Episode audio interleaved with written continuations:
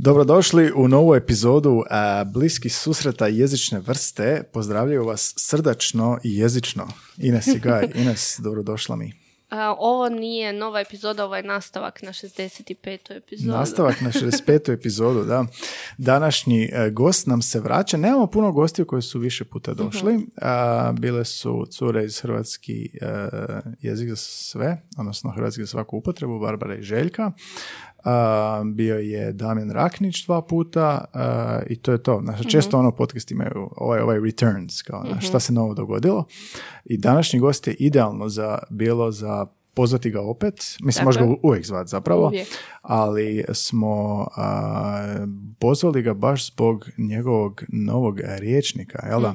Ko nam je ponovno došao Ines danas? Došao nam je Ranko Matasović. Ko je Ranko Matasović za one koji ne znaju ko je La- Ranko Matasović? Ne znaju, kako to ne znaju. Dakle, to je uh, jedan od vodećih uh, hrvatskih lingvista i svjetskih zapravo. Mhm. Uh, u keltskim jezicima je među, među ovaj, najpoznatijim lingvistima, keltistima. U Hrvatskoj je čak najmlađi akademik, Mhm. vodeći poliglot uh, i tu je profesor kod nas na lingvistici, na poredbenoj.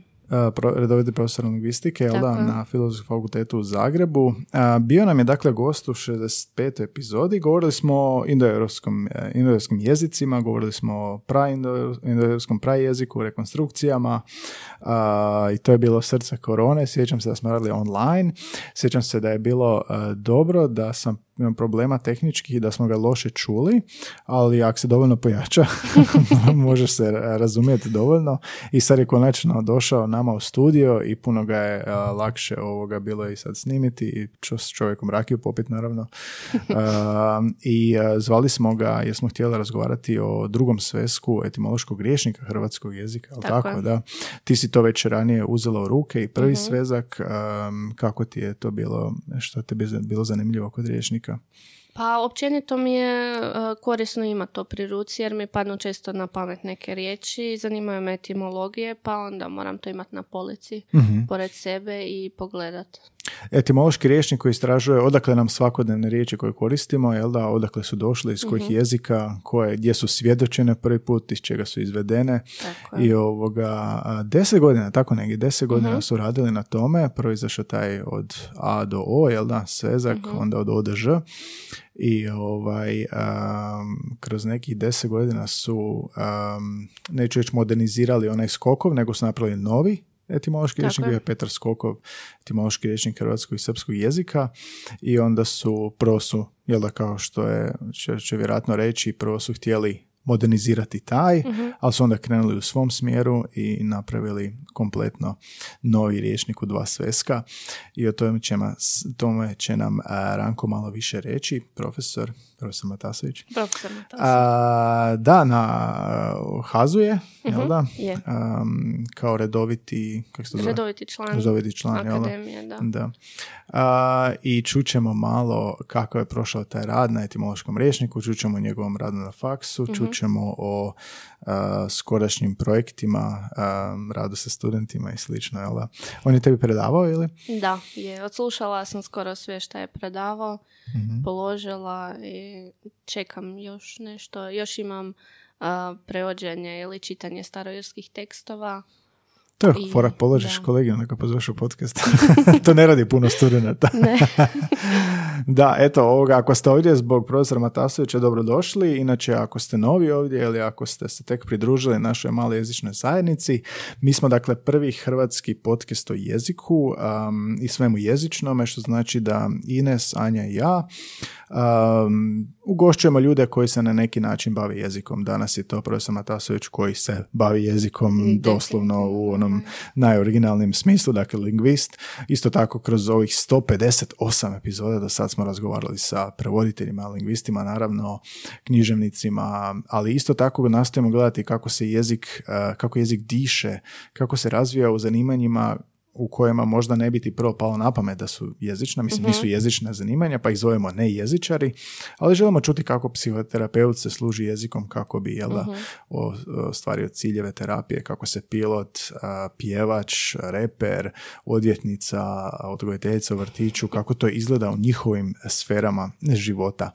A, a kad nemamo goste, onda um, analiziramo jezične teme uh-huh. i ispašće vrlo često etimološke. Malo po, sagledavamo, da, sagledavamo a, jezične zanimljivosti. To mogu biti frazemi, slogani, a, pučke etimologije, mhm. to mogu biti e, razne stvari, dakle, o učenju jezika, o razvitku, imamo epizodu kako je nastao jezik. Dakle, ako ste novi ovdje samo na Spotify e, gdje god nas pratite, odite u prošlost, poredajte obrnuto kronološkim redom da vidite, ne kronološkim redom, da, da vidite od početka da, kakve su epizode snimljene i to je već sad treća godina, a, krenula je tamo u ožujku 2020. A, I eto, ako ste već dugo ovdje, hvala vam što slušate, hvala na lijepim komentarima, donacijama. Možete nas pratiti na Spotify, Google, Apple, zaista bilo gdje, na kojoj platformi. mm Ako ne znate na kojoj platformi slušati, najbolje otići na naše čvorište, čvorište. hub www.linktr.ee ko ste da bliski susreti, tamo su i linkovi na sve platforme, zadnja epizoda, opis podcasta, obrazac za kontakt, um, naši medijski istupi, medijske zvijezde. I isto tako i platforma za donacije skupljamo za, um, kroz godine smo skupljali tipa kao sredstva neko nas nagradi kavicom. Portal se zove buymeacoffee.com. Svidi vam se što radimo, želite nas nagraditi jer potpuno je besplatan podcast bez sponzora već treću godinu i onda ste nas nagradili kroz zadnjih par mjeseci, kupili smo novu opremu, nastavljamo snimati isti jedna u tjedan. Um, tako da smo onda odlučili skupljati za humanitarnu akciju, za solidarnu akciju um, udruge Are You Serious, koja se bavi, koja pruža podršku migrantima, azilanticama, azilantima prilikom njihovog dolaska u Hrvatsku mm i preusmjeravamo sredstva koja nam uputite njima. Tako, da to nam je onako nekakav plemeniti cilj, a mhm. mi se zabavljamo i ovoga učimo, učimo od ljudi koji su miljama ispred nas ili su u potpuno drugim, potpuno drugim zanimanjima pa želimo čuti kako se jezik koristi. I tako hvala vam na lajkovima, na slušanju, na Instagramu smo, na Facebooku smo, mhm. na Twitteru smo, tamo vas možete pratiti, javiti nam se. Uvijek volimo kad nam se javite, kad poslušate, kad ostavite neki komentar e, ili jednostavno kad lajkate. I lajke, i lajke podrška. Pitanja nam šaljite. Pitanja nam šaljite ako imate prijedloge za goste za i za teme. Tako je sve, sve prihvaćam. Nije lako, znaš, 158 epizoda i sad svježina, ali kao uvijek nešto pada na pamet. Ne brinem se. A, kad će irski naš, stari irski, što smo rekli? Sve, i velški moramo irski, općenito o keltskim jezicima, o glasovnim promjenama u keltskim jezicima, Lenicija. Svih vas dvoje koji želite slušati o ovome, bit će epizoda za vas. A, isto tako, draga mi je vrlo naša zadnja epizoda prezimena. uh Baš je onako fini pregled odakle prezimena, na temelju čega su nastajala, učestalost, rasprostranjenost, tako da baš mi zamano bilo tako. Eto. Prezimena, nadimci, slogani, sve smo to malo Tako pročešljali. Ali ne možete nas počastiti samo kavom, nego možete i ocjenom. Ocijenite nas naravno sa peticom, za sad smo odlikaši, imamo 5.0 na Apple Podcast. Tako je, tako je. Na Apple Podcast tamo se može ocjenjivati, na SoundCloudu ne može, na Spotify isto može, na mobilnoj aplikaciji. Uh-huh. Uh, 4.9 nam je tamo. Tako da slobodno nam uh, hitajte neku peticu ili podijelite ovu epizodu s nekima kojem, kojeme bi se ovo moglo svidjeti da ne ostanemo samo u ono, u istim, istim gabaritima, da. Uvijek se želiš proširiti dalje. E, dobro, eto, toliko za uvod. E, idemo se e, posvetiti današnjem iznimno cijenjenom gostu koji je drugi puta ovdje, pa idemo čuti što kaže profesor Ranko Matasović. Bliski susreti jezične vrste.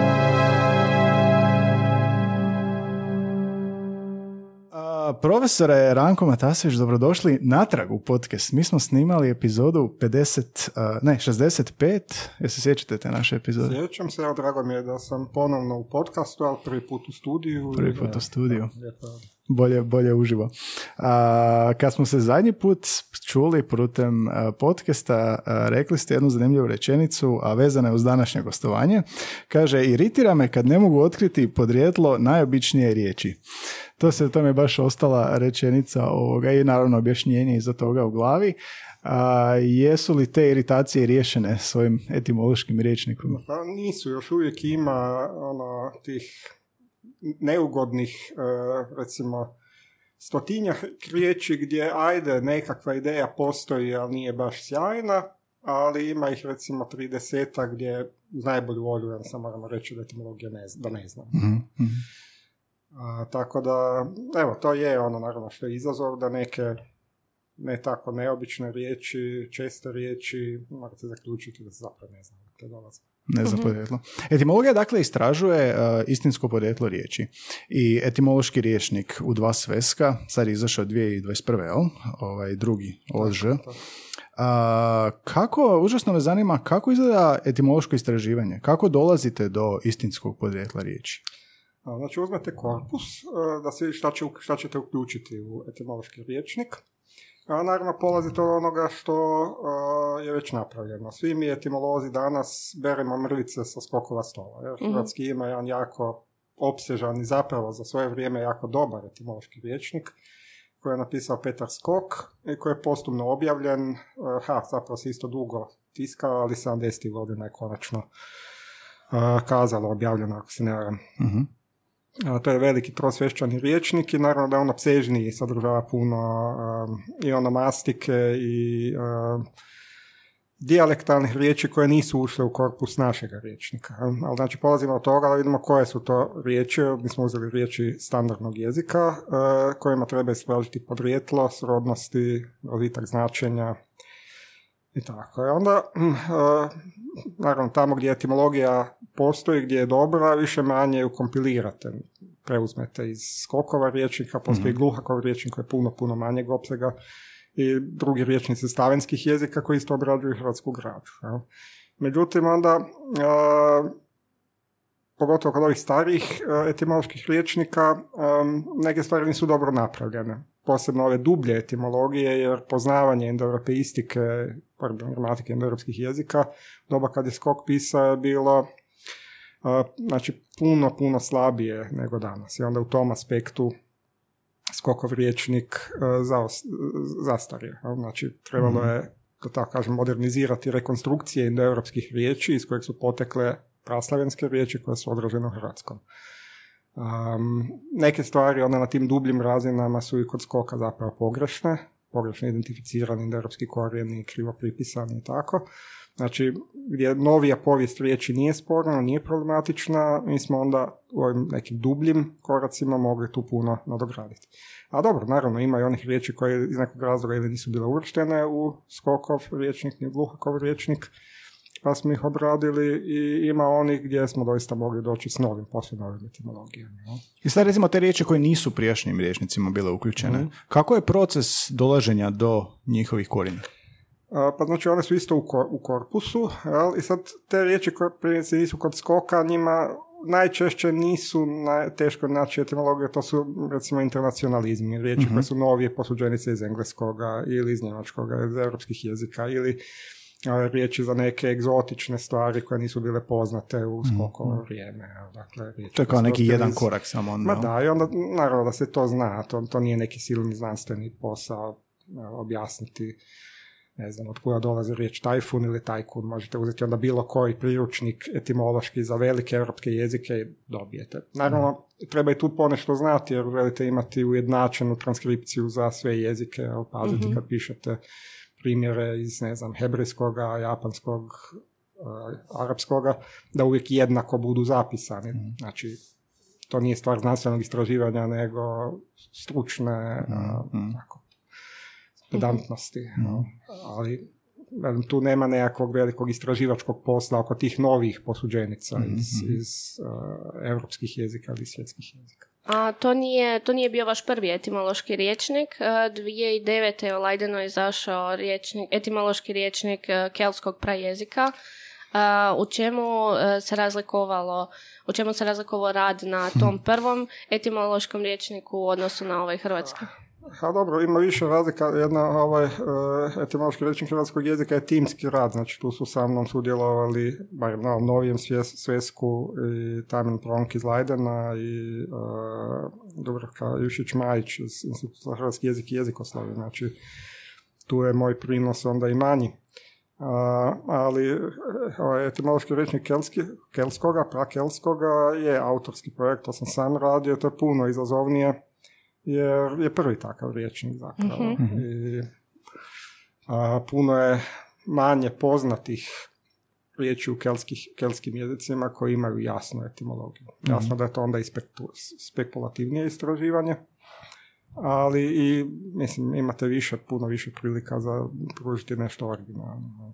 Mhm. Dakle, opet nije lako, morate usporediti posvjedočene riječi u kelskim jezicima, jel? znači irski, velški, škotski, manski, bretonski, eventualno ovi stari izumrli jezici poput galskog i keltiberskoga, vidjeti može li se rekonstruirati nekakav prakelski oblik.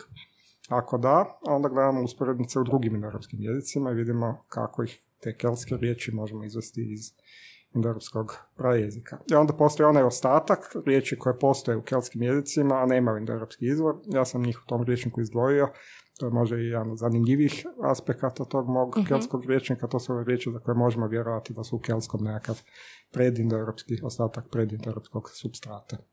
Uh-huh. Ako se vratimo na ovaj um, timološki rečnik hrvatskog jezika, i sad imamo skokov hrvatskog ili srpskog ili srpskog jezika. I sad, uh, kod te modernizacije, uh-huh. jer gledamo tu da je dosta zapravo Um, rekli ste već neke razlike, ali uh, je skok više kao, je on romanist bio, je on više u... On je bio romanist, on je jak bio u romanistici. E, I onda se to vidi u... Puno, to se vidi u njegovoj obradi, znači njemu možete uvijek 100% vjerovati kad on nalazi recimo ove uh, usporednice za stare posuđenice koje su hrvatski došli iz dalmatskoga ili iz vulgarno latinskoga ili iz susjednih romanskih jezika mm. poput talijanskoga, to je on posle uglavnom pouzdan. Uh, međutim, je, mislim, opet zadivljujuće koliko se on dobro snalazio u slavistici, jel, mhm. znao je druge slavenske jezike, ali tu već nije sasvim precizan, da tako mhm. kažemo. Ne razlikuje dobro staroslavenski od praslavenskoga, njegove praslavenske rekonstrukcije, onda nisu baš uvijek pouzdane i tako. I um, jasno, indoeuropeistika skokova vremena je bila puno slabije razvijena, danas su te njegove indoeuropeističke rekonstrukcije dosta neupotrebljive. mm Um, I opet, s druge strane, rekao sam već, skokov jezik je, skokov riječnik je puno obuhvatniji, zove se riječnik hrvatskog ili srpskog jezika, pa ima puno i srpske građe. Jasno je da kad govorite o dijalektima, to nije moguće razdvajati. Vrlo često nije da, moguće da, razdvajati. Postoje dijalekti kojim govore Hrvati, Srbi, Bošnjaci, Crnogorci. Ovaj, um, I onda mislim, osnovno to je tada bila službena politika, da postoji zajednički jezik i zato se taj riječnik tako i zove. Naš je tu onda poduhvat bio manje ambiciozan, ali mislim jasnije što se tiče korpusa. Korpus je zapravo korpus standardnog hrvatskog jezika. Zna se što je, gledamo samo te riječi i ovaj, gledamo njihovo podrijetlo. Kakav, kako, koje su um, ograničenja korpusa, odnosno gdje, gdje se povlači crta, koliko, kako kažemo, standardni, to sad isto može biti ono 17 tomova, jel? Kako? Jasno. Počeli smo od školskog riječnika, uh jel? koji je, ajde recimo, nekakvim svojim opsegom takav da smo znali da ćemo moći obraditi sve te riječi. uh a jasno je da u školskom rječniku očekujete uglavnom riječi standardnog jezika. mm Neke smo morali izbaciti, znači one koje su termini koji trebaju samo recimo za ne znam, zemljopisa pa nisu široj publici baš zanimljive, a neke smo morali dodati jer smo provjeravali frekvenciju. Znači htjeli smo znati da najfrekventnije riječi u hrvatskom jeziku koje možete provjeriti pomoću elektronskih korpusa, da će biti u riječniku. Kako provjeravate frekvenciju? uh preko ovih korpusa. Znači možete dobiti listu najčešćih riječi koje se pojavljuju u, ili u riznici, koja je pri Institutu za hrvatski jezik i jezikoslovlje, ili preko Hrvatskog nacionalnog korpusa. Mhm. A postoji čestotni riječnik koji je izdao um, profesor Tadić, već ima dosta godina. Kako čestotni? On se zove čestotni riječnik. Mm-hmm. ću ti jedan imam Sa suradnicima je to objavio negdje, mislim, početkom 2000-ih. Aha. I ovoga, po tome onda gledate korpus i e, istražujete podrijetlo. I kako sad izgleda e, tipičan unos u riječniku? Mhm. Što, kako izgleda? Znači, navikli smo vjerojatno i slušatelji mi više na riječnike stranih riječi, odnosno znači, to, strani to je opet u našem riječniku standardizirano puno više nego recimo kod skoka, uvijek je na isti način to mm sastavljeno. Znači imate natuknicu mm riječ jezika, onda uvijek imate podatke o tome kad je ona prvi put posvjedočena, to je važno, jel? znači mhm. koliko je stara potvrda, po tome se mnogo toga vidi već, znači ali riječ ima šanse da bude iz praslavenskog ili novija posuđenica ili što, ili tvorenica neka novija. Uh, onda, znači, nema smisla imati onoliko natuknica koliko postoji izvedenica neke riječi, znači, ili tvorbi, dakle, nećete ovaj, dakle, imati otac, pa posebno natuknicu očev za posebni pridjev. Ja sam okay, to onda ići, biti navedeno u tvorbi. Jel? Mhm. I onda gleda se uvijek rasprostranjenost u dijalektima. I tu smo isto dosta sustavno pazili da uzmemo odabrane štokavske, kajkavske i čakavske mhm. govore, da se vidi u kojima je od njih ta riječ posvjedočena i kako glasi. mm I to tako da dosta dobro bude pokrivena karta Hrvatske. Naravno, tome bi se moglo e, prigovoriti jer nismo gledali bošnjačke, bos, e, bošnjačkog jezika, mm. srpskog, crnogorskog jezika, ali negdje morate stati, onda je to isto mm konvencija da smo gledali samo hrvatske govore. Uh, I onda se gleda uh, znači koje su do sada predložene etimologije pojedine riječi, ponekad postoje razne mogućnosti. Znači, etimologija je jednostavno takva znanost. za neke riječi smo sigurni nije sporno. Znamo riječ mati, znamo riječ brat odakle dolaze i tu nema ništa sporno već sto godina i više. A za neke riječi postoje alternative, postoje manje ili više vjerojatne etimologije i mi od toga nismo bježali. To je isto specifičnost ovog riječnika, da kad je više mogućnosti treba uzeti u obzir, a nisu sve podjednako vjerojatne, da ih mi uvijek navedemo. I onda na kraju uvijek stoji koja od mogućnosti je tako mi odabiramo kao nevjerojatniju i zašto. Tako će i pisati unos. Tako onda uvijek piše unos. I onda se navodi literatura, dakle, gdje je već o toj riječi pisano, bilo u etimološkim rječnicima, bilo u člancima, naravno, stručnim člancima, znanstvenim člancima koji se bave mm etimologijom i povješću. E, možemo ako unesti, uzeti jedan unos, evo riječnik imamo i pred nama, možda neka koja je mhm. vama zanimljiva, da čisto pročitamo da vidimo kako izgleda uopće unos. Ja e, ne vjerujem da e, ljudi e, većinom imaju. Ne, nemaju često potrebu gledati, da.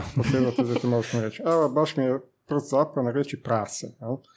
E onda vam piše da je ona srednjega roda, da je posvjedočena u 15. stoljeću i to već kod Marulića. Znači, to je neka informacija, imamo mhm. ju u Marulićevim radovima.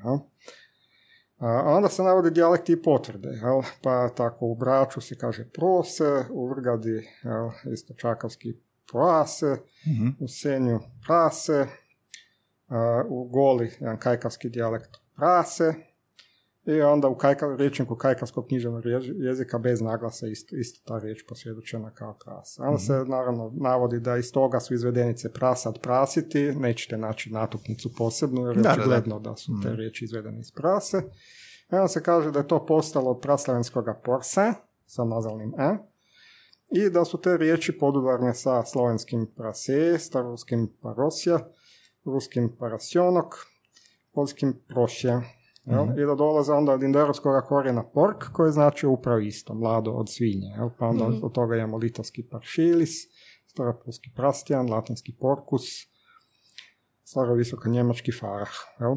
I mhm. navodi se onda da je to isti sufiks koji je čest u mnogim imenicama za mlade od životinja. Imamo ga u štene, u janje, u tele. Aha, Znači to isto daje neku informaciju čitatelju kako je ta riječ tvorena. mm i navodi se literatura. Znači o toj riječi koja doista nema spornu etimologiju, tu nismo ništa otkrili, samo mm. smo prikazali na recimo, sistematiziran mm. način i obnovili, poboljšali eventualno rekonstrukcije indoevropske ja, u skladu s novim pogledima na indoevropsku fonologiju i morfologiju. mm Kad, e, i koliko ste proveli godina na ovim rječnicima?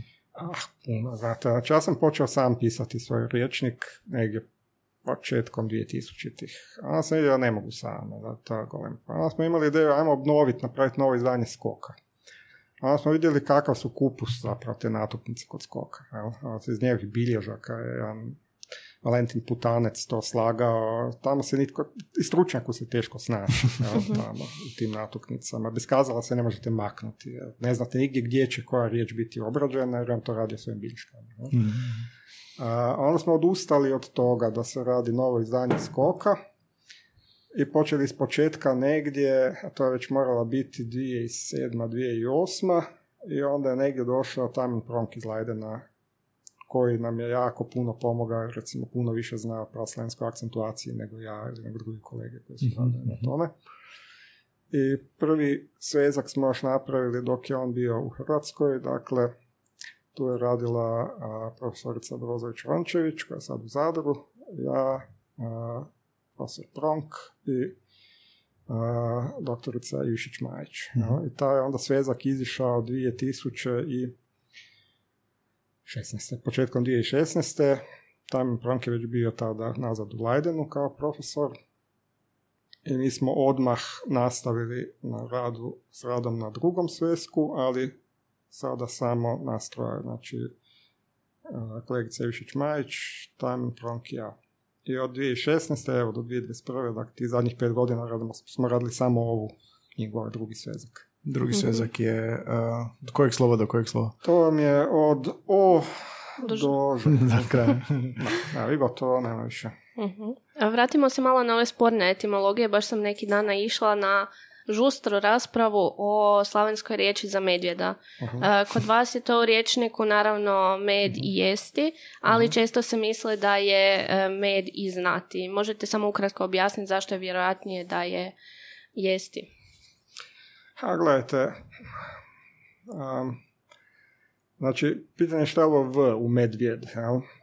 ima vijesti, od čega je vješti tako, to je koren void, vejd, mm a naravno ta riječ je očigledan tabu, jel, koji je često, često u jeziku mm lovaca, um, da se životinja koja se lovi ne imenuje onako kako se doista zove. Jel.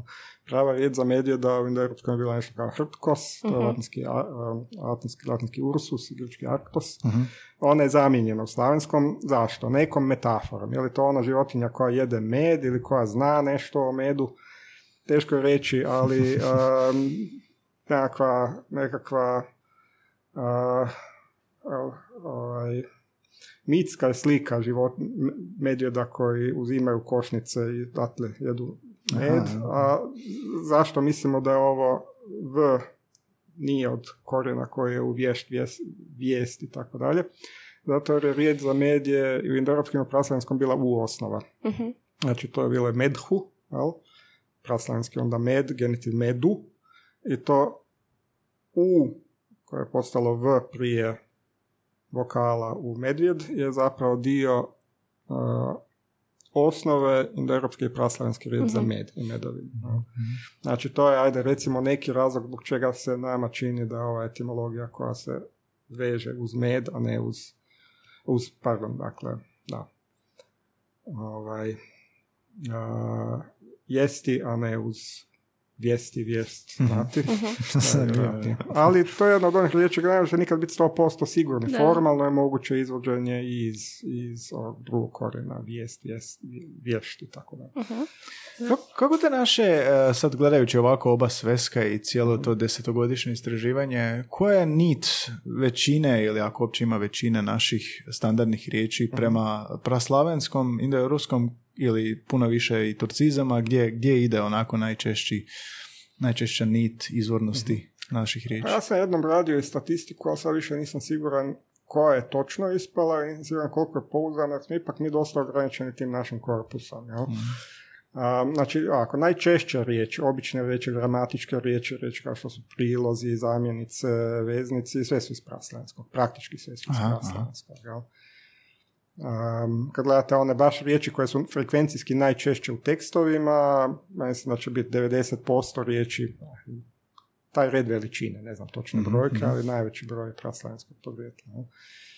Onda turcizama um, ima dosta, neki nisu očigledni, ljudi ni ne znaju da su riječi kao boja ili ne znam, mm i tako da su iz mm turskoga. Jel? Neke od tih, tih posuđenica, to se isto može vidjeti onda po potvrdama u našem riječniku. Neke su zapravo stare, već posvjećene u 16. stoljeću. Mislim, boja je zaista rano ušla mhm. u hrvatski jezik. Ovaj, ali su turcizmi. Um, onda, znate, kad biste gledali dijalekte i starije potvrde, germanizma zama je bilo jako mnogo. Mhm. ali su iščišćeni zbog štokavskog purizma. Zbog mm škole u 19. stoljeću uh, škole hrvatskih vukovaca, mhm koji su, smetali su ih germanizmi, jer tako narod ne govori, a nisu ih smetali turcizmi. Jel? Nekad ih nisu znali prepoznati, a nekad... Da, to, da, pa to i danas tako. Dok ljudi ne znaju prepoznati da je neka strana riječ, onda im ne smeta. Ali dok je engleski, onda smeta. da, da, da. E, a naravno u novim jeziku je jako puno anglizama, opet uh, ima ovih riječi koje su opće evropske, koje koje postoje u svim europskim jezicima, jel, egzistencija, civilizacija, mm. znači e, one većinom imaju latinske i grčke izvore i onda e, to je recimo jedan od problema kojim smo se bavili.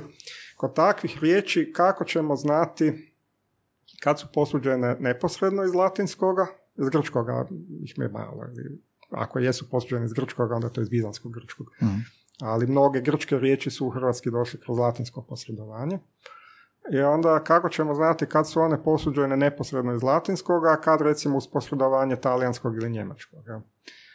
Znači kad uzmete recimo e, Snojev e, riječ, rječnik slovenskog jezika, on je za većinu takvih riječi u slovenskom pretpostavljao da su došli kroz njemački. mm Um, nama se činilo da ono morate imati neki dodatni jaki razlog da tako što prepostavite, recimo da vidite na fonologiji riječi da je prošla kroz njemački. Mm. Da mhm. inače, mislim, naši predsi su znali latinski jednako dobro kao i njemci i italijani. Znači, latinski bio službeni jezik ove zemlje do polovice 19. stoljeća.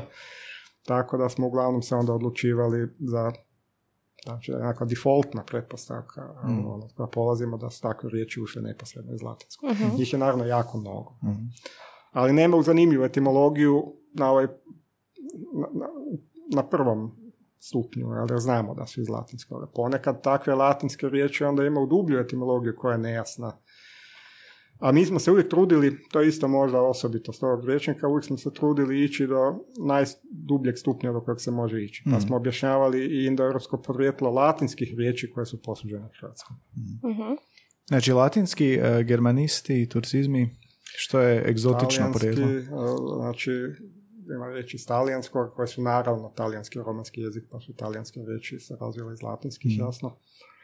A, ima onda dosta ovih novih posuđenica koje su iz izvan europskih jezika, često dalekih jezika. Ja spomenuo sam tajfun i ne znam, tajkun, jel? Ovaj, ili, da, riječi poput čaj, jel, koje to je, možete napisati članak o tome kako riječi za čaj u europskim jezicima, uh kojim putevima su dolazile u pojedine europske jezike i tako. Puno toga ima, često je to zanimljivo. uh Kako je bilo sa, sa riječima koje niste mogli otkriti podrijetlo? Kako se onda išlo? Što, koliko, koliko je se dubina poduzela? Što se, koliko se duboko moglo ići da se nešto napravi i na kraju uspješno ili neuspješno? ću vam primjer. Evo, znači, jako smo se namučili. Meni je, ja, ja sam teškoće zbog riječi šešir. Da. Šešir? Ona, užas, da. Riječ šešir. Znači, to ne možete vjerovati. Ali znamo kad je riječ. potpuno obična riječ. Pojavljuje se u 18. stoljeću. Pojavljuje se kod uh, kod um, uh, Reljkovića prvi put, ako se ne varam. Ili kod Katančića. Moramo sada provjeriti ovako na ne znam. Mm-hmm. I odmah znači to što znači i danas. Znači ne obična kapa, nego ono što nose gospodu. I sad ne može biti slavenska riječ, nema drugim slavenskim jezicima takve riječi za šešir, niti za mhm. bilo što drugo. I sad nagađate, pa možda u mađarskom, u mađarskom nema ništa slično. A ovaj, jel turcizam? Ma nije, u turskim jezicima, turskom i drugim turkijskim jezicima nema sličnih riječi, ni za šta, što bi moglo dati značenje šešira. I onda zapravo ovaj, morate priznati na kraju da ok, stavit ćemo neku hipotezu koja bi možda mogla biti istinita, ali čak nismo sigurni niti da sami u nju vjerujemo. Zvuči zvučno kao da bi mogla biti gledate, kao vrlo... Gledate, gledate, naravno i to, provjerili smo dobro koja je distribucija u dijalektima, gdje se sve... Mhm. Gdje je Ili neka asimilacija ili nešto, da. Ok, uglavnom se javlja u štokavskim govorima, jel? Ovaj, kajkavci ima u klobuk ili već nešto uh slično, u čakavskim govorima se uči riječ često stalijanska i tako, jel? Ovaj, ali zapravo, zapravo, ono, morate priznati da, a, sam ne znam, ideja koja je zadnja mi pala na pamet, ja bih volio vjerovati da je to, da je to zapravo pokrata od francuskog de chasseur. Uh-huh. Chapeau de chasseur bi značio zapravo lovačka kapa, lovački šešir. šešir Te asimilacija chasseur u šešir nije nemoguća, takvih primjera ima uh i u riječniku zato. A šešir se kao modni predmet zapravo proširio s modom u drugoj polovici 18. stoljeća. Uh-huh.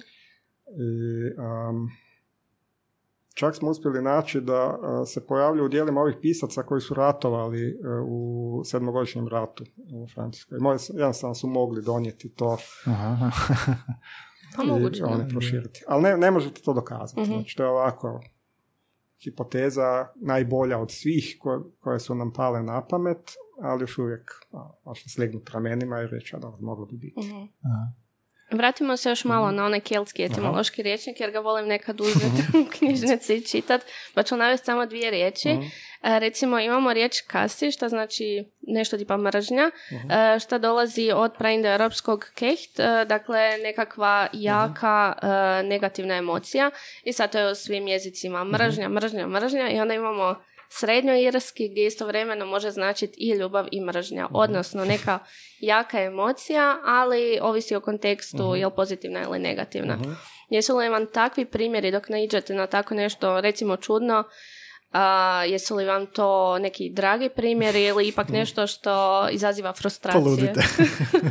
no dobro, to je zanimljivo vidjeti, onda naravno uvijek vam padaju drugi slični primjeri, jer te uh riječi za snažne emocije često mogu biti pozitivne i negativne, jel, ne, uh užasno te volim, jel, mislim da, da. jasno je što hoćete reći, ja, ovo je strašno, ovo je strašno dobro, Jel, naravno, strah je negativna emocija, ali možete reći strašno mi se sviđa mm. da. ili ono. Jel?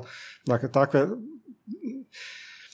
zanimljivo je promatrati usporedno te slične razvitke značenja koje postoje u mnogim, u mnogim jezicima. Um, neki su, znači to jedna ruska skupina istraživača radi veliku bazu podataka tih semantičkih evolucija riječi. Uh-huh. Na primjeru mnogih ovih jezika koji se govore u Rusiji, turkijskih jezika i naravno i slavenskih i iranskih i kavkaskih jezika i onda to je velika pomoć etimologija, etimolozima. Kad vidite da postoje slični primjeri semantičke uh promjene značenja, onda često to može odlučiti je li neka etimologija dobra ili nije. uh a druga riječ koja mi je pala na pamet je riječ za konja, uh Marko. Dakle, to mi je mhm. ono neki fun fact koji volim uvijek ljudima uh govoriti. Dok upoznam nekog Marka, to ti je na uh kelskom konj. Ali spominjem to zato što znam da vi volite konje, imate konja, twista i Um, zanima me na koji način se to odrazilo, je li se to odrazilo na vaše istraživanja, ta ljubav prema konjima. Znam recimo da je bilo ono neko predavanje um, o um, počecima životinskog transporta što ste u mhm. Zadru držali uh, i općenito o konjima jeste li istraživali to nešto više? Pa dobro je, znači naravno kad nešto volite i tako onda vas intrigira. Bavio sam se malo tom hrvatskom terminologijom za konje, konjičku opremu uh i tako. Onda imam jedan članak o tome. Um, jer tu isto je bilo stvari koje ili nisu bile jasne ili čak nisu otkrivene. Vi ste spomenuli ovu kelsku riječ za konja, jasno ona se pojavljuje i u germanskim jezicima. Znači, uh-huh. engleski mare, kobila, je uh isti korijen. Znači, mare, staro mhm. engleski. Ja. Ovaj, ali čini se za tu riječ da je došla s istoka. Slične riječi postoje u orijentalnim jezicima. Uh-huh. I onda najvjerojatnije se radi, opet ne o bilo kakvom konju, nego o specifičnoj vrsti, recimo radnoga konja. Uh-huh. Um, slično kao kabalus. Kabalus u čega je kobila. Um, to je riječ u znači europskim jezicima uglavnom došla iz latinskoga, ali to opet nije bilo kakav konj, nego najčešće konj uh koji služi ne za jahanje, nego za recimo rad u polju. uh Jako puno riječi za konje postoje u europskim jezicima. Mene recimo u ovom riječi koja je jedna nova etimologija riječi raga. Raga, nema je kod skoka, ili ako ima, nema uopće etimologije, nije se znalo što je. Ja sam baš išao istraživati dobro odakle može biti. I sad onda kad znate recimo da je raga je pogrebna riječ za staru životinju, a one često dolaze iz romskoga. Uh-huh. Džukela. Džukela je zapravo u hrvatskom se rijetko govori, to je više, više u srpskom i tako, ali to je recimo primjer takve ja, riječi koja je iz, koja je iz uh, romskoga. Ja sam išao gledati, da, doista u romskom, uh, opet u raznim romskim dijalektima se razno kaže za konja, ali jedno najčešćih riječi je gra. I onda ono što se najvjerojatnije dogodilo, trivialna metatica u hrvatskome. Ali to je zapravo romska mm riječ. Mhm. Ja sam htio pitati, e, sad recimo, koji su preduvjeti za e, neko ko se želi baviti etimološkim istraživanjem? Je li to e, dostupnost, mislim, glupo pitanje riječnika, ili moraš već poznavati mnogo drugih jezika da bi zapravo ti već sinulo na početku u kojem smjeru ćeš otići? A ovako, znači moraš se snalaziti u onim jezicima koji dolaze u obzir. Znači za hrvatsku etimologiju ti poznavanje, ne znam, filipinskoga, tagaloga ne, ne znači puno, mm jel? opet ne škodi kad znaš puno jezika jer onda baš možeš vidjeti šta je u jezicima često, a šta nije tako često u smislu značenskog razvitka, značenskih povezanosti i tako. Ali zapravo za hrvatsku etimologiju čovjek se mora dobro snalaziti u slavenskim jezicima, mora znati nešto o romanskim jezicima mm i njihove poredbenoj gramatici, jer imamo jako puno kontakata, starih posuđenica i tako. Mm. Jel? I onda, jasno, ako se u etimologiji ide u dovoljnu dubinu, morate poznavati indoeuropeistiku. Ali to je mhm. neki minimum. Jasno da svatko ima jače i slabije strane. Ja sam primarno indoeuropeist, pa je meni to onda možda jače nego ovaj, poznavanje romanskih jezika, ali naravno da se i u tome moram snalaziti, barem donekle. Mm. Um, znači, ovom timu koji je radio na ovom riječniku, jel, um, kolegica Ivšić Majić je studirala latinski lingvistiku i ona je naravno jako dobra za latinski za romanske jezike profesor Pronk je akcentolog i slavist i on je onda jako dobar i jako onome što je meni slabija strana. mm Naravno, znam osnove poredane slavenskoj akcentologije, ali to mi doista nije uža specijalnost. mm bilo bi idealno da smo imali u timu još i nekog orientalista i da smo imali ne znam, germanista i tako, ali onda, onda zapravo bi to bio a, projekt koji bi trebao 20 godina. Ovako treba 10. Ako treba 10. A za turski, onda to je to orientalist ili što? Da, da. Ja. Znači, pa se, to isto. jako velik broj riječi koje su u hrvatskom turcizmi zapravo su i u turski posuđeni iz arapskog ili perzijskog. Da. I onda kad kažem orientalist, ne možete znati samo turski, morate mm. se moći snaći u mhm. perzijskom, arapskom, tim drugim orientalnim jezicima, jer su oni kulturni krug u kojem ono, se stalno su se riječi posuđivali iz jednog jezika u drugi. Mm. Neprestano posuđivanje. Dobro, neću, neću više navoditi riječi mm. iz ovog kelskog riječnika, ali u Leidenu niste samo pisali riječnik, nego ste tamo bili i kao, kao gost cijeli semestar. Isto tako ste bili u SAD-u, u Njemačkoj, u Leipzigu i sad idete u Japan. Možete nam nešto o tome reći? Da, idem kao gost uh, sveučilišta u Sapporo, znači na sjeveru Japana. Oni tamo imaju nešto se zove Slavensko-Eurazijski istraživački centar, Savik Eurasian Research Center. mm I radit ću na jednom projektu zapravo um, poredbenog istraživanja tipologije uh, slavenskih standardnih jezika. Mm-hmm. To je nešto što me sad u zadnje vrijeme zanima, nadovezuje se i na moje recimo, zanimanja za povijest, poredbenu povijest jezika, ali i za tipologiju, jel, kao lingvističku disciplinu.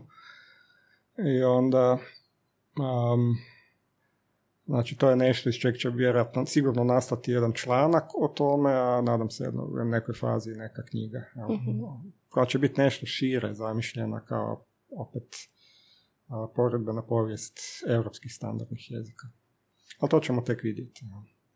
Za ovaj prvi su vam rekli kao da je bilo kritika i savjeta, e, to jest na prvi mhm. svezak etimologije, pa ste na temelju tih kritika i savjeta uzeli ste ih u obzir. uh Kakve su to kritike bile? Pa rekli su nam da smo pretjerali sa ovim, recimo, um, izvedenicama koje smo tretirali kao posebne riječi. Ja. Znači, kad imate glagol skočiti, onda doista se pitate treba li u riječniku biti preskočiti, priskočiti, poskočiti, morate biti mhm. lingvist da biste znali. Onda. mm Nas su nekad takve riječi, znači recimo glagoli tvoreni prefiksom su nas zanimale da bismo vidjeli što ne možete doznat kod skoka. Kad one imaju točne tvorbene usporednice u drugim slavenskim jezicima. Znači kad se mogu pripisati praslavenskom, a kad su tvorene tek u hrvatskom. mm Znači običnog korisnika riječnika to ne zanima. To zanima lingviste, ali nama je bilo važno i takve stvari obraditi jer ih ne možete naći nigdje drugdje. mm Okay.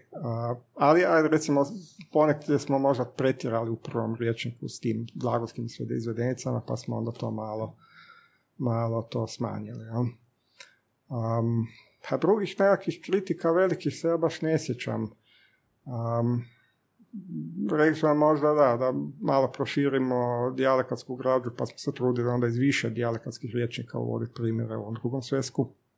Ali opet morate biti konzistentni, da, da ipak budu, dakle, da na isti način budu obrađene riječi i u prvom svesku kao i u drugom.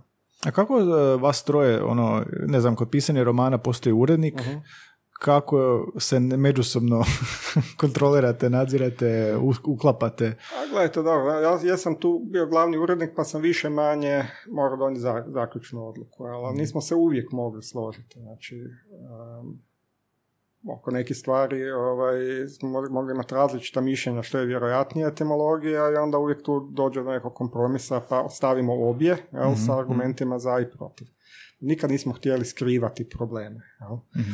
I to, znači, to je isto nešto na što se korisnici riječnika mogu, na, moraju naviknuti i što je različito u ovom riječniku i u većini drugih. Ljudi hoće jasne odgovore. Ovo je točna etimologija ove riječi jer mhm. ja tako kažem. Jel? Ali prava istina obično puno kompliciranije. Jel? Znači, I onda uh, mi namjerno nismo htjeli bježati od onih situacija gdje neke stvari mogu biti i ovako i onako. Jel? Navodili smo argumente e, uvijek za sve one etimologije koje smatramo dovoljno vjerodostojnima da bi mogle biti istinite. Mhm. I uvijek smo ih nekako nastojali hirarhijski posložiti od vjerojatnih prema manje vjerojatnih. Mhm. Čini mi se kao da, e, kad smo govorili o ovom šaširu, da ste morali posegnuti za kao kulturološkim činjenicama mhm. oko tog razdoblja koliko puta ste morali tako gledati što ne možete pronaći Mislim u književnosti, jel da? Mhm. Dosta puta ste morali zapravo pogledati u književnost, drugačije nije, nije, niste mogli doći do neke riječi. Gdje je još bilo tak izvan, tako reći, izvan jezičnih uh, dosega da bismo otkrili Jel drugo, drugo načina nije bilo? Pa ima naravno tih stvari, uh, znači opet ne nužno u hrvatskoj etimologiji, nego pogotovo kad idete dublje u prošlost, onda arheologija postane relevantna. Jel? Znači, ajde jedan primjer koji je meni blizak iz indoeuropeistike, imate riječ put u hrvatskom. Jasno je da u slavenskim jezicima te riječi u principu uvijek znači put i nije mhm. sporna uh indoeuropska slavenska etimologija, to je pont sa nekim poluglasom na kraju i znači put, staza. Ako gledate druge indoeuropske jezike, značenja se jako razlikuju. uh Riječi su nedvojbeno, spos, eh, nedvojbeno eh, povezane, etimološki, imaju isto podrijetlo, ali značaj nisu isto. U latinskom pons pontis je ta ista riječ, ali znači put, znači most. most U grčkom imate pontos, imate zapravo dvije riječi. Pontos, koja znači more, dobro, Grcima je more nekakav put kojim se su imali staza, zemlja brdovita, pa su putovali more, ajde to zvuči malo pučko etimološki, ali nije sporno. To je mm tako, ima riječ patos, što isto znači staza put. I onda imate u sanskritu pantha, koja opet znači uh, put staza, jel? Um, međutim, želite onda znati dobro uh, kakva je značenska veza, što je to, jel? More, put, most. Jel? I onda kad razmišljate u terminima eneolitika, tehnologije eneolitika, jasno je da ljudi tada nisu gradili putove, mm asfaltirali ih niti popločavali. Jel? A nisu gradili ni mostove. Nego ono što su radili to je da su stavljali brvna kroz močvarno područje. da se može preći kolem. I to je, to je ono što je značilo indoeuropski pont. zapravo, da. Znamo rekonstruirati točno indoeuropsku riječ i znamo čemu odgovara u materijalnoj kulturi onog vremena kad se prajezik govorio. Da, znači 3500 prije Krista. Mm. E, takvih stvari ima puno što dublje idete u prošlost. Jel? Uvijek želite točno rekonstruirati značenje u sklopu nekakve materijalne duhovne kulture vremena kad se neki jezik govori. Kako je po jednoj natuknici vremenski trebalo? prosjeku? A za šešir dvije godine. još, još, ne znamo šta je. A za neke riječi, naravno, neke riječi se ipak dosta rutinski obrađuje, nisu mm. sporne jer se zna, jer možete vjerovati onome što piše kod skoka ili u slavenskom Znači, Fasmerov, ruski etimološki rječnik je izvanredan, mm pouzdan. Onda što ćete? Jednostavno, kad nije sporno, onda samo prilagodite formatu uh, i ujednačite sa obradom kakva je u našem riječniku eventualno modernizirati indoeuropsku rekonstrukciju. A neke riječi koje su zahtjevne su zahtjevne ono, po nekoliko sastanaka jel? da se odlučimo što je najbolja rekonstrukcija ili najbolja etimologija. Mm. Imali ste jedno predavanje e, na youtube je što nas etimologija može naučiti o povijesti. E, sviđa mi se jedna rečenica iz uvoda tamo. Kažete da je etimologija najbeskorisnija od lingvističkih disciplina kao u Njemačkoj ste bili, pa na oglasnoj ploči u zgradi dolje piše oglasi za električara, vodoinstalatera, pa vi možete staviti kao znam etimologiju svih kućanskih aparata. u biti htio sam pitati koja je društvena korist etimologije, tipa recimo ovog riječnika, ako niste lingvist, gdje, gdje je njegova društvena uloga ili gdje biste voljeli da bude njegova društvena uloga veća? Pa ne, ne, ja mislim da ne, ne mora svaka znanost imati niti neku osobitu korist, niti društvenu ulogu, znači to je kao astronomija, mhm. mislim, ovaj, koja je korist od toga da znamo, ovaj, nemamo, znači, za običnog čovjeka ne, još uvijek je zanimljivo. mm Postoje neke sličnosti, jel? znači kao i u astronomiji, što dalje idete u prošlosti i vrijeme, jel? Prostor i vrijeme, mm to je slika mutnija. mm I to nije, ali opet na sličan način to je i nije egzaktna znanost. Ne znamo sve, ali neke stvari ipak znamo vrlo pouzdano. mm I pogotovo što smo bliže u prostoru i vremenu, stvari su jasnije, ali znači da um, da su jasne i kad uh, se radi o milijardama godina u da, da. u lingvističkom vremenu kad se radi o više tisuća godina. Znači ne, nema od toga neke silne koristi. To je jednostavno zanimljivo. Zanimljivo je a, kao što je povijest zanimljiva mm. u ostalom. Jel? Tako zanimljiva i povijest riječi. Mm-hmm. Ali dobro, to predavanje, što nas etimologija može naučiti u povijesti i koje su, koji su glavni zaključci? Ah, znači što to je predavanje isto bilo prije dosta, prije dosta godina, jel? pa onda znam da sam govorio recimo o etimologiji keltske riječi za ženu jedna e, ovaj, etimologija e, etimologija jedna od otočno-keltskih riječi za ženu. To je velski grajg, a irski, starorski je šrajk. E sad nitko ne zna odakle to dolazi, dok se ne vidi da ona jako lijepo odgovara germanskoj riječi, zapravo mhm. franačkoj riječi vraku, vrako, kelskom to moglo biti vraku, koja je značila izbjeglica. Ili um, od toga engleski wrench zapravo. mm značilo je zapravo um, um, ženu koja je vjerojatno uzela, uzeta u roblje. mm Jel?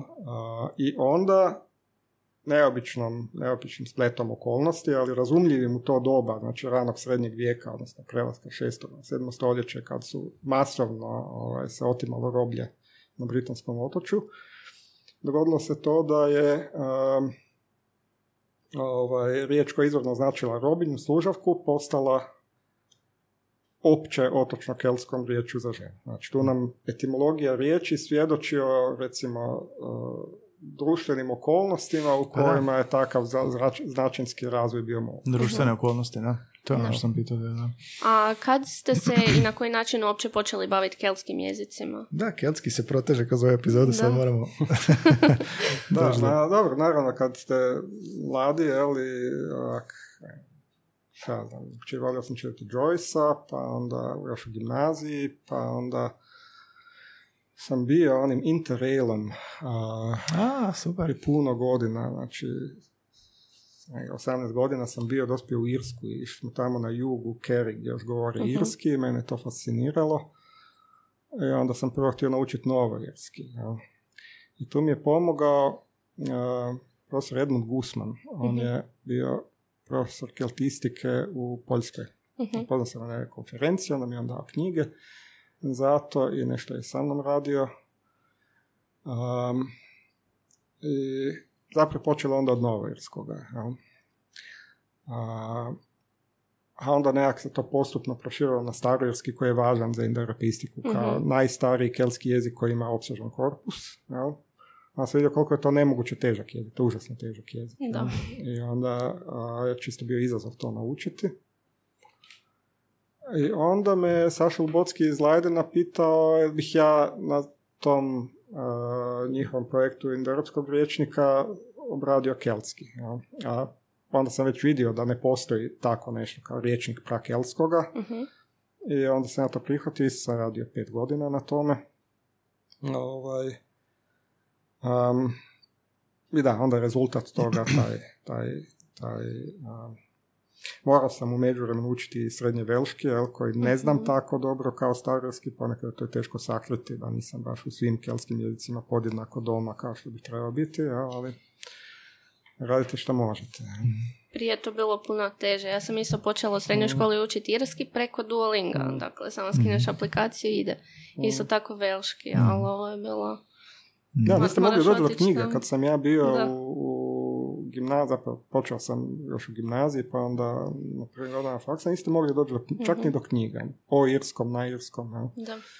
Um, niste mogli recimo riječnik naručiti karticom. Ja mislim sam slava, stavljao, irski riječnik sam stavljao u kovertu na nekakvu novčanicu nekim markama i poštom slao to je sad zabranjeno, knjižar u Irsku i onda su mi poslali taj riječnik poštom. poštom Dobro, snalaženje. Um, ovaj Skokov, koje je to godina bilo? Gledajte, on je, on je, znači, red veličina, on je to pisao 50. godina, 50. Jel? ali onda je umro je prije nego je to tiskano. I onda je Valentin Putanec, njegov suradnik, uh, iz njegovih zapravo kurzivom pisanih uh bilježaka to složio. I nevjerojatno je složio dobro u smislu koliko je malo očiglednih grešaka, nekakvih zatipaka i no. tako. mm Ali to je onda tiskano 70. godina. Jer nisu, mislim, nisu oba sva tri sveska tiskana odjednom. mm I četvrti svezak gdje su kazala bez kojih se je užasno teško služiti tim rječnikom i onda još kasnije tiskan Evo, napamet ne znam godine, ovaj, mm. ali možemo ih i provjeriti. Dobro, mislim, htio sam pitati, znači imamo 70, imamo ovo sada. Uh-huh. Um, bio je Gluhakov. Uh-huh. Što... Gluhakov je 90, da, da 90, 90 je objavljen Gluhakov, tako je. Što, što će se, mislim, kad će biti potrebno, sa sada nagađanje sve, jel da? Ali ono, spominjali smo anglicizme i sad kroz nekih 20 godina kako predviđate da će se morati obnoviti, osvježiti etimologija hrvatskog jezika gledajući u budućnosti u kojem smjeru idemo? A gledajte, um, znači, to su sve discipline u kojima se nešto stvarno značajno dogodi svaki 50 godina. Znači, to nije mm. eksperimentalna fizika. Ovaj, za neki kompletno novi riječnik ne vjerujem da će biti potrebe, ali bi ovaj koji sad postoji trebalo digitalizirati, ne znam mm-hmm. se to napraviti, i onda ga treba proširivati. mm Ja, znači dodavati onomastičku građu koja sad unutra nema, građu iz dijalekata, iz, mm znači još uvijek ima mnogo riječi koje tu nisu obrađene jer nisu bile u korpusu i nisu tako česte da bismo vidjeli da po tom kriteriju frekvencije moramo uključiti. Ono što ćemo sad raditi, opet koliko ja stignem, ali i drugi kolege, nadam se da će se i tim u nekoj perspektivi proširiti, da će prvo izaći onda kazalo, i onda će baza podataka koja će biti pretraživa kao baza podataka digitalizirana biti na internetu i mhm. postupno ćemo je onda dopunjavati, mm kao što sam rekao, prije svega onomastikom, riječima koje sad nedostaju ovdje, dodatnom dijelekatskom građom, a to onda može trebati sto godina. Jel? mm Tu, mislim, tu ne, ne, će biti nekakvih spektakularnih novih otkrića. Možda jednom otkrijemo da te dolazi šešir. ali onda, onda će to biti već najavljeno u nekom članku. Tako. Ali je li, je li tendencija, ste otkrili dok ste slagali rječnik, da ste osjetili tendenciju više utjecaja, sve više utjecaja engleskog i sad da vidite da u budućnosti da će ići više u tom smjeru, to mislim? Mislim, da, bit će, naravno, hrvatskom, hrvatski jezik se mijenja i mijenja će se sigurno i bit će sve više posuđenica i iz engleskog, možda u budućnosti iz drugih jezika, ali pazite, opet takve riječi obično, obično nema u neku silno zanimljivu etimologiju. Mm. opet, čovjek koji želi znati odakle dolazi uh, ovaj, riječ hit, naći će to u našem rječniku, ali ako će više o tome znati, onda će ići gledati mm-hmm. u mhm, mhm. rječnik engleskog. Um, ja isto nisam siguran jesmo li mi trebali imati taj pristup da uvijek idemo do najdubljeg izvora, pa onda u našem rječniku doista onda možete znači da, za anglizme koji bi bio pragermanski oblik, ako rećemo možda smo tu pretjerali, ali to sad rade u, u Srbiji, pa se Orsa žalio da to traje sto godina, da. da Aha, da, to je spominjao. Da. To je jasno zahtjevno, ali u redu. Meni, meni je bilo stalo u nekoj fazi da tako da radimo. Jer mene recimo zanimaju jako latinske etimologije, kako je tako puno riječi na ovaj ili onaj način u hrvatski uh-huh. dospjelo iz latinskoga, bilo preko dalmatskoga, bilo preko europskih jezika, bilo izravno. A onda je mene zanimalo da velim, ponekad istražim baš tu dublju etimologiju latinskih mm riječi. Mm-hmm. A, možemo ovako za kraj malo i zabavno, popularno zabavan podcast, mhm. pa ne znam, ovo sa šeširom je bilo fantastičan primjer, jel se sjećate još nekih tako najzanimljivih etimologija iz ovog mhm. desetogodišnjeg rada, da možete za nas i slušatelje malo Evo, ne znam, ne sam vam pričao o etimologijama u toj prošlom podcastu, ne bi se volio ponavljati, jel? Mhm. Ne znam, sam govorio o riječi za šaš, ta mi je posebno draga, šaš, jel? Šaš, mislim, nismo. Mislim, nismo. riječ šaš, niko ne zna od kud dolazi. Pod koka piše ta riječ, ali nije obrađena, jednostavno ne znam. Jel? I onda, kako razmišljate? Dobro, znači imali to u drugim slavenskim jezicima? Nema. Imali u Hrvatskoj imaju dosta dijalekata, čak su neke su, te riječi su, su posvjedočene relativno rano i dosta su proširene baš u raznim oblicima južnoslavenskog. Ali razmišljate dobro, kako ta riječ uh, bi trebalo zapravo zvučati indoeuropski. Ja? Š može biti od raznih stvari, može biti od palataliziranog uh, k, mm-hmm. ispred je recimo, može biti od s je. Ja? Mm. I onda dođete do nekakve rekonstrukcije koja je mogla glasiti kehsio. Ja? Ima nešto drugo uh, drugim indoeuropskim jezicima, pa ima latinski kareks.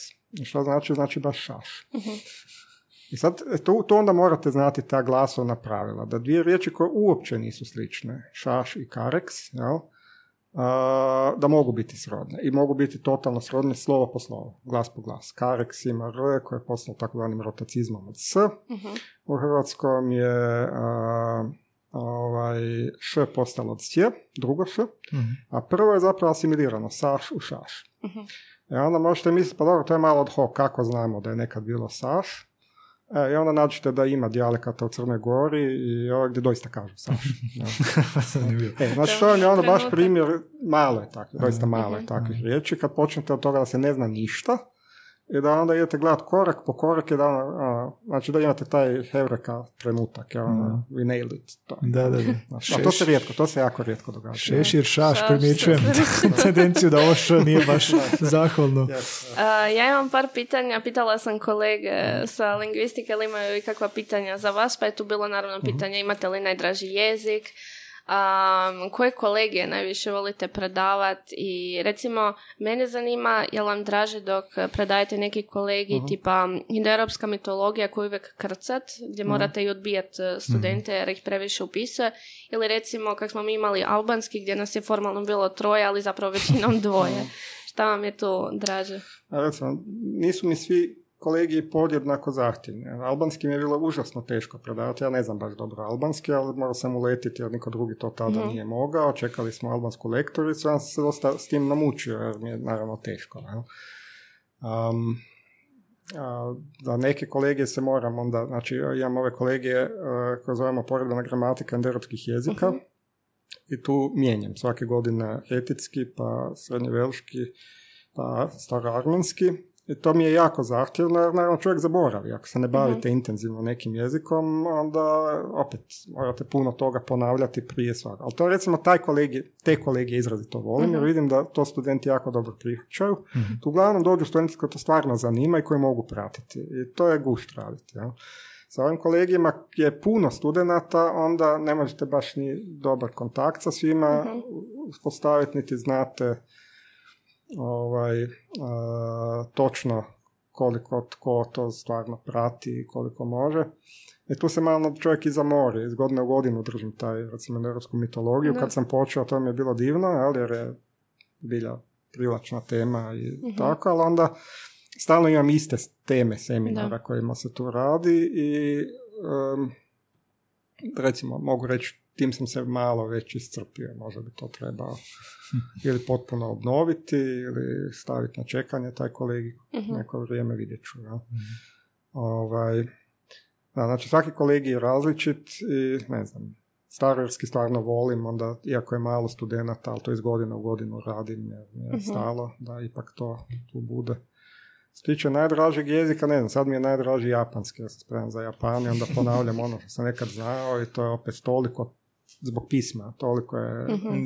komplicirano i frustrirajuće da onda, ne znam, to je vrsta izazov. Ja? Mm.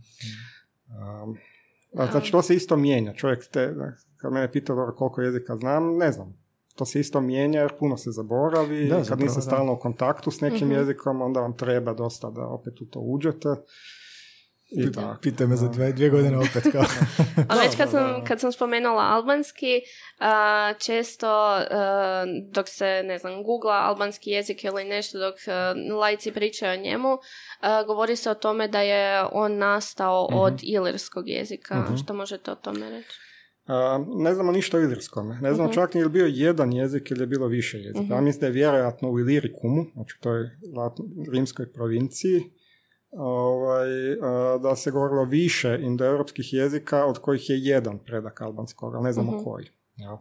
Postoje jedno pleme koje se u antici zvalo Albanoj, koje je živjelo um, tako u sjevernoj Albaniji otprilike, on je vjerojatno dalo ime onda narodu. uh Ovaj, međutim, opet, koliko je jezika bilo na području znači, istočne obale Jadrana prije romanizacije, nitko točno ne zna jer nema natpisa. Mhm. Mogu nešto reći što će možda biti zanimljivo slušateljima. Um, uskoro će biti prikazan film Ilirikum. Um, režirao ga je Simon Bogović Narat i to je zanimljiv film zato jer e, govori o Ilirima i uh, znači e, u njemu će se govoriti na latinskom i na ilirskom. Pa, sad pitate kako ilirski kad ne znamo ilirski, ne, nije postoja ilirski. mene je režiser zamolio da ja na neki način rekonstruiram. A izgleda zapravo da ga krivotvorim, ali da, da, da više manje sastavim gramatiku i riječnik jezika i prevedem na taj izmišljeni, prilagođeni jezik tekst koji će izgovarati glumci. Ali tu unaprijed moram reći, ne radi se o nijakvoj znanstvenoj rekonstrukciji toga jezika, radi se o nečemu što je plod onda i moje mašte, kako je mogao zvučati onaj jezik iz kojeg je potekao albanski, koji je negdje na pola puta između europskog i albanskog. I naravno, meni je to bilo gušt raditi. Redatelj mi kaže da je ovaj, da su glumci to isto dobro prihvatili. Mene sad naravno strašno zanima da vidim kako će to izgledati na ekranu. Ali nešto slično kao ovaj, onaj, oni filmovi Mela Gibsona gdje se govore majanski. Da, da, da. Mm-hmm. Tolkien. Jeste vi nekad e, došli u napast ili želju konstruirati jezik? Pa ovo mi je bilo izazovno. Pazite, ovo što sam ja napravio za taj ilirski, to je više manje to. Znači, to, ponavljam, ona, unaprijed dajem neki disclaimer, to nije rekonstrukcija, jer ne znamo ništa o tom jeziku. To je rezultat tako, ajde, informirane mašte o tome kako je mogao zvučati neki jezik koji je bio indoeuropski i koji je predak današnjeg albanskoga, kako on mogao zvučati otprilike na prelasku iz stare u novu. E, A kad bi stvarali neki svoj samostalni? A, bi sam onda zezao, bi stvarali jezik u kojem imate ovaj, strukture koje ono, po jezičnim univerzalijama ne mogu postojati ni u jednom jeziku. Da, bi se Znači, imali biste ovaj, jezik u kojem negacija se tvori uh, inverzijom, u koje... Znači, oj, oj, oj, već, već sam se rečenicu tako da samo zamijenite red riječi, gdje imate simetrične strukture u koje morate brojati do ne znam, sedam slogova i svaki sedmi slog u riječi je onaj koji nosi padež. o Bože, ajde polaži kolegi. da, znači ja bi se onda dao malo guša napravim jedan jezik za koji, koji naravno, možete mu napisati gramatiku, ali znamo da takav ljudski jezik ne može postojati. Ja dok sam kod djeta izmišljala jezike, uvijek sam uzela, uh, uzela leksik ili iz hrvatskog ili iz nekog drugog jezika, a koncentrirala sam se samo mhm. na morfologiju. Dakle, nisam uopće mhm. mijenjala nijednu riječ, samo skroz je drugčije zvučalo. Nego to je isto fora. Da, biti vama, morfologija. vama su prišli kao, kao, kao kod ovo Mel Gibsona ili, mm. ili ili koji još onaj avatar isto prišli su lingvistima da naprave jezik uh-huh. za, za, da, avatar s onim, s Ajme, to sam već zaboravila, da imaju a, jezik. Sad kao ide nastavak, da. Je vam to bilo profesionalno Pa to je to ovo sa filmom bilo, ali da vam dođe neki igrani film da žele stvoriti jezik. Je bi to bio ovaj jezik? da, znači zavisi ono jezik za koga, za Alijena ili za, mislim, to... A da, klingonski je jako kompliciran. Da. A i Tolkien je rekao da on stvarao... To, evo, ja, ja recimo moram priznati, ja, da, za, za to baš nemam mašte, da uh neki jezik. Da sad zezam kako bi ga napravio da bude da proturiječi jezičnim univerzalijama, ali to bi znao napraviti. Ali u nekom smislu mašte da zamislim nešto bilo jako lijepo kao ovi Tolkienovi, neki od ovih jezika Tolkienovih, jel? Mm. milozvučno i tako, ne znam kako bih to napravio, niti, ne, nemam tu vrstu mašte, nemam u sebi. Možda niste još mhm. samo dovoljno vremena, možda trebate više vremena samo. što je iduće još za vas osim Japana i ovoga, što još dolazi, čime se još želite baviti? Ha ne znam, znate, znači zapravo mi sada u Hrvatskoj akademiji dosta vremena odlazi na angažman oko ovog razreda za fiziološke znanosti. ne želim pustiti ovaj riječnik, bi ja ih volio da se on nadograđuje, da bude digitaliziran. mm ovaj, da, da uvijek ima riječi na pojedinim jezicima koje velim, frustriraju jer ne znam etimologiju, to uvijek mogu raditi. Ne? Kopati po latinskom riječniku ili po irskom riječniku i a, nagađati od čeg bi se mogla eventualno izvesti neka riječ. To ću sigurno uvijek raditi. Mm. A ovi neki veliki projekti, evo ne znam, ne znam reći nešto nakon nakon uh, ovog boravka u Japanu i tog projekta koji ću raditi tamo. Mm-hmm. Vidjet mhm. Korak po korak. Da. A, dobro, Ines, si još nešto htjela? Pa još milion stvari, ali neću sad reći. Treba nešto i za treće gostovanje ostaviti. A, odlično, baš je uvijek fascinantan vaš svaki dolazak, s oba dolaska, jer um, uvijek pogledamo baš ono bogat rad, jedinstven rad i ovoga, evo sad u ruci imamo taj etimološki riječnik koji je Etimologija je uvijek ona zanimljiva. Mi smo imali na pet epizoda o etimologiji, pučka etimologija, određene riječi, indoevropski prajezik i slično. Da, jako volim Tako da ono, možda ako nije društveno, onda je zabavno uloga. Zabavno, pa da, pa cijela lingvistika je zabavna. Da. A, dobro, Rako, jeste još nešto htjeli reći ovoga dok, ne, evo, samo da vam se zahvalim na pozivu, meni je uvijek ugodno s vama razgovarati i mislim jako cijenim da imate takav podcast i posebno mi je drago ako on ima svoje slušateljstvo. Ima, ima, da dosta. I dosta lingvista je ovoga bilo, vi ste jedno među prvima uh došli, znam da sam bio jako zahvalan kad ste pristali, još je korona, još je šalje mail, nikad se nismo čuli, nikad nismo surađivali i brzo se dogovorili i ovoga, to, to vam hvala, to je fascinantno ovoga, što, ste, što ste pristali doći već drugi put. I nam sad ćemo treći put nakon Japana možda razgovarati pa da vidimo s kojim projektu kao ili digitalizaciji ovog. A, Ranko, puno vam hvala na gostovanju, puno sreće dalje u radu, na lijepim riječima se zahvaljujemo. I evo ga, čuli ste jednog od naših vodećih lingvista i u prvom hrvatskom jezičnom podcastu i dalje prvi, bio je prvi kad je e, profesor Matasović bio prvi put ovdje i sad je prvi i jedini. Um, I eto, slušamo se svakog ponedjeljka. Ali, čekaj, uh, pitali smo, odnosno pitao si prošli put šta je jezik. Tako je, tako je, da. je bio Malo odgovor... sam se bojao ovog pitanja. ne, pa čisto da vidimo, jel se možda promijenilo. Da. Kad kao sve goste uvijek pitamo, jel da, što im jezik predstavlja jedna riječ, onda me to uvijek lingvista strah da, pitati. mislim da je bilo profesija. Da, mislim da je profesija bila. Pa dobro, to još uvijek stoji. Da, da, da, to se može za život. A onako, prođeš etimološki riječnik e, deset godina, e, dobro, ovo je manje prošlo od zadnje epizode, ali ja se možda nešto drugo pada na pamet kako objasniti što jezik predstavlja u jednoj riječi. Um, Zna, kad smo Nikoli imali, pa onda kao ne zna, ne zna, onda smo prekinuli snimanje, onda me nazvao kasnije. Dobro, netko je rekao da je to tako jedno sredstvo koje nam uspješno omogućuje da prikrivamo misli, ono što stvarno mislimo. To prikrivamo misli? Da, da, Zanimljivo. Znači, jedini komunikacijski sustav u, opće, u životinskom svijetu kojem se može lagati uspješno. Ovo je odlično, nikad nije palo na pamet. Komunikacijski sustav kojem se može lagati, da. Ne, govor tijela možeš ako naučiš dobro. A, Ranko, puno hvala na gostovanju i ovoga čućemo se, nadam se, još koji put. Pozdrav!